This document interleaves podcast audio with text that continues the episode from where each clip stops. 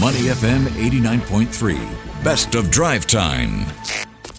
The Washington Report. Money FM 89.3. Good afternoon. It is drive time. Elliot Danker, Timothy Goh, and Chua Tian with you. Today, we're talking about headlines out of the United States, and in particular, an American who's been lauded as an old friend of China. Well, of course, you know, when an old friend of China comes to visit, no effort is too much to make. Uh, the diplomatic heavyweight will always feel welcome. Yeah, that was the case for former U.S. Secretary of State Henry Kissinger, who last week uh, visited China, treated to quite a lunch, it seems. and of course, this visit is also being looked at for cultural significance. Yes. As President Xi Jinping spoke fondly of his old friend who celebrated. Guess how old Henry Kissinger is? It's like, what, 100 now? Yeah. Amazing. Still traveling. and still relevant. Yes, It's still, you yes. know, the the, Key the, point. the statesman of the world. in a Yeah. way. yeah. Yeah. Well, let's discuss this and what it means for U.S. China relationships as well. Trisha Craig, Vice President Engagement and Senior Lecturer of Social Sciences, Sociology, and Political Science at Yale NUS College. Trisha, good afternoon. How are you? Um, well, good afternoon to you guys. All right. Let's uh, talk about, you know, how Chinese President Xi Jinping getting nostalgic when it comes to uh, Henry Kissinger. It's a bit of a surprise visit, especially at a time where tensions between Washington and Beijing seem to be escalating. What's what's happening here? You know, it is really, uh, I think, surprising to the casual observer that somebody who's 100 would just go to China. Wow. But I think, you know, from Kissinger's point of view, I think, um, as you said, you know, he's still relevant. I think this is him trying, in part, at least, to um, sort of cement his legacy. It was more than 50 years ago that he opened China to the U.S., and certainly um, the Chinese remember that and hold him in high regard for it. And I think, but also in the here and now, you know, he's still, as you guys mentioned, uh, energetic and sharp. Uh, he is not spending his golden years golfing, but he is there at a time when others have come to uh, Beijing and not gotten quite the same welcome. John Kerry, for example, uh, was there just before Kissinger, and while his welcome was polite and you know diplomatically correct, and he met with his counterparts, it was not the same love fest that we saw with Kissinger. All right, Trisha. And to borrow Hillary Clinton, former Secretary of State, as well, uh, words, a reset. Can can Henry Kissinger perhaps influence a reset in U.S.-China relations? You know, I think part of the appeal of the visit on the part of the Chinese is that they are well aware that the mood in Washington is very anti China, and that's true among both the Democrats and Republicans. So here you have Henry Kissinger, who's a private citizen, but highly influential, largely respected across the sort of political spectrum. Um, and so, you know, perhaps he can remind Americans that there was a different way of doing U.S. China relations. But I think the idea that, um, as I think the BBC suggested, that maybe this could be a back channel for negotiations. The White House kind of threw cold water on that suggestion. They were quite pointed to say that Kissinger was there as a private citizen. But I mean, I think they will certainly debrief him, and I would be uh, not surprised that if in the coming weeks, you know, we hear a lot from Kissinger as he makes the rounds of policy talk shows and does interviews. But, you know, I think in the long run, it's not going to move the needle that much. We saw a lot of criticism from the Republicans given the administration's different visits, uh, not just But Treasury Secretary uh, Yellen. And, you know, they were quite critical. And the White House has to respond to that by saying Biden is the, you know, toughest administration on China uh, ever. And so that's really not, I think, conducive to a real reset in relations. It sounds like, as you mentioned, it's not going to move the needle all that much. Then, is it fair to speculate and ask the question, what would China's agenda be with regard to this visit? Yeah, I think, you know, in part it is a sort of historic recognition of the importance that Kissinger has had for the country. And so it was a way of thanking him in what may be his last visit there.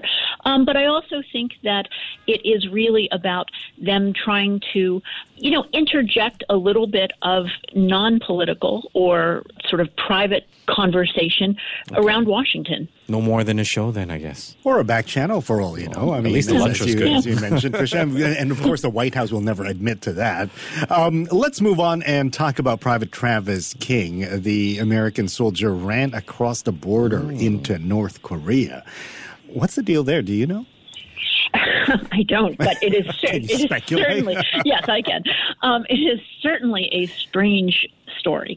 Um, I think that what we're hearing from the State Department is they are trying to get information about where he's being held. So he is a private that was being sent back to the U.S. to Hmm. face disciplinary actions. He's had a lot of disciplinary problems uh, during his army stint in North Korea. uh, sorry, in South Korea, and it seems that he sort of joined a joined a tour and just ran across the DMZ and then was and then was taken. The U.S. and North Korea do not have diplomatic relations. Uh, they often work through the Swedish embassy, which maintains ties with the regime, and we understand that the U.S. has reached out to Sweden, but so far there's not a lot of information coming out about where the private is or what kind of shape he's in. I would be scared to run across the DMZ, so that's one thing. But uh, the U.S. Secretary of State Antony Blinken did signal possible action if China fails to rein in North Korea's military moves. Everyone seems to be getting involved now. Yes.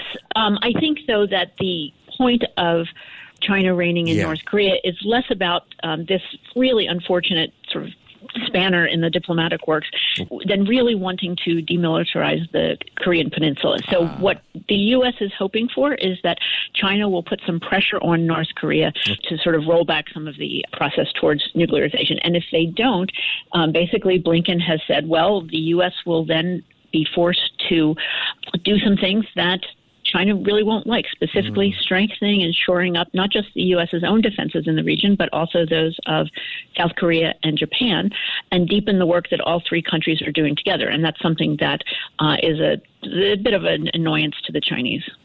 Trisha, the Aspen Security Forum is going to be held in Colorado as well. What do you think will be the key takeaways? What's going to be in the agenda? We do definitely have some big names there. Antony Blinken, Ukrainian President Zelensky came in virtually, but I don't think uh, this is going to be the kind of conference that's going to produce a lot of major headlines. Certainly, Ukraine was on the agenda, but there was certainly no evidence given that the U.S. expects a quick end to the war. Um, so I think in terms of expectations, we're kind of in a long run engagement there. One of the really interesting parts, though, I think, of the conference was the attention that they were paying to regulating AI or artificial intelligence. Hmm. We're, and I think we're going to see a lot more conversations about this in the coming months. Among the attendees, there's a sense, I think, that AI can be extremely dangerous, but also that there's still time to ensure that it helps rather than harms humanity. One of the sponsors of the conference was Microsoft, and Bill Gates has been pretty outspoken saying, you know, we really need world governments to regulate this technology. So that was a really interesting conversation that was going on, and one that is a little bit unusual for this uh, for this type of conference. When have they seen the latest Mission Impossible movie where the bad guy was an AI? Another spoiler alert. Um, but we've got Antony blinking as well, chalking up some miles heading over to Tonga, New Zealand, Australia this week. What is on the agenda here? What's interesting is what this is the third trip to the region in two months. Quite That's a signal right. he's putting out there. Yes. You know, I think in some ways what we're seeing is the long discussed uh, and much maligned Asia pivot. It looks like it's taking shape. So this trip, he's going to open a new embassy in Nuku'alofa, the capital of Tonga. From there, he'll go on to New Zealand to cheer Team USA, uh, the Stars and Stripes, Yeah. as they play the Netherlands uh, Yeah. in the Women's World Cup. And in Australia, he and Defense Secretary Lloyd Austin will meet with their Australian counterparts. But I think what we're really seeing here is, you know, I mean, Tonga is not a country that is often in the news, but the U.S. considers it strategically important given its place in the region and tensions with China. Almost two weeks ago, the State Department announced it's going to massively increase spending on embassies and personnel in Pacific Island nations. Um, and that is to counter China's growing weight in the region. So this is really strategically an important visit. Trisha, let's talk about, well, somebody that everyone wants to hear about because uh, Donald Trump, of course, facing more legal and criminal uh, woes. But according to the latest opinion poll, if an election were held last Friday at least, he would trump President Biden 45 to 40 percent, even 47 to 38 percent if he was up against Vice President Harris. What's up with that? What, how, can you explain this mentality in the U.S. to us? Yeah, it is, you know, surprising to many people that his hardcore supporters and even some independents are not really fazed by this slew of indictments. Uh, and I don't think that is likely to change. With every new indictment, his supporters seem to dig in their heels. I think one of the issues that we have is that the rest of the Republican field has been really hamstrung in terms of commenting on this. They've really sort of held their fire. They are not criticizing this. You know, usually if you're running against a frontrunner who has all these legal troubles, this would be mm-hmm. like manna from heaven for most candidates, but they are very wary of upsetting his voters. And I think, you know, some of the, although Biden's poll numbers are getting better. The U.S. economy is doing well. There are still concerns about his age, and you know, other inflation is still certainly tamed, running higher than people had expected. So there are reasons why Trump continues his hold on, on the American psyche. It is hard to believe, right? For people, especially for why people not? outside of America. I cannot be stopped. Gosh. Uh, and the saga continues. Uh, we'll definitely pick this up again. We've been speaking with Trisha Craig, Vice President, Engagement, and Senior Lecturer of Social Sciences, Sociology, and Political Science, Yale NUS College. Trisha, appreciate your time as always. Take care and have a great week ahead. Thanks, you too. To listen to more great interviews, download our podcasts at audio.sg or download the audio app. That's A W E D I O, audio at the App Store and Google Play.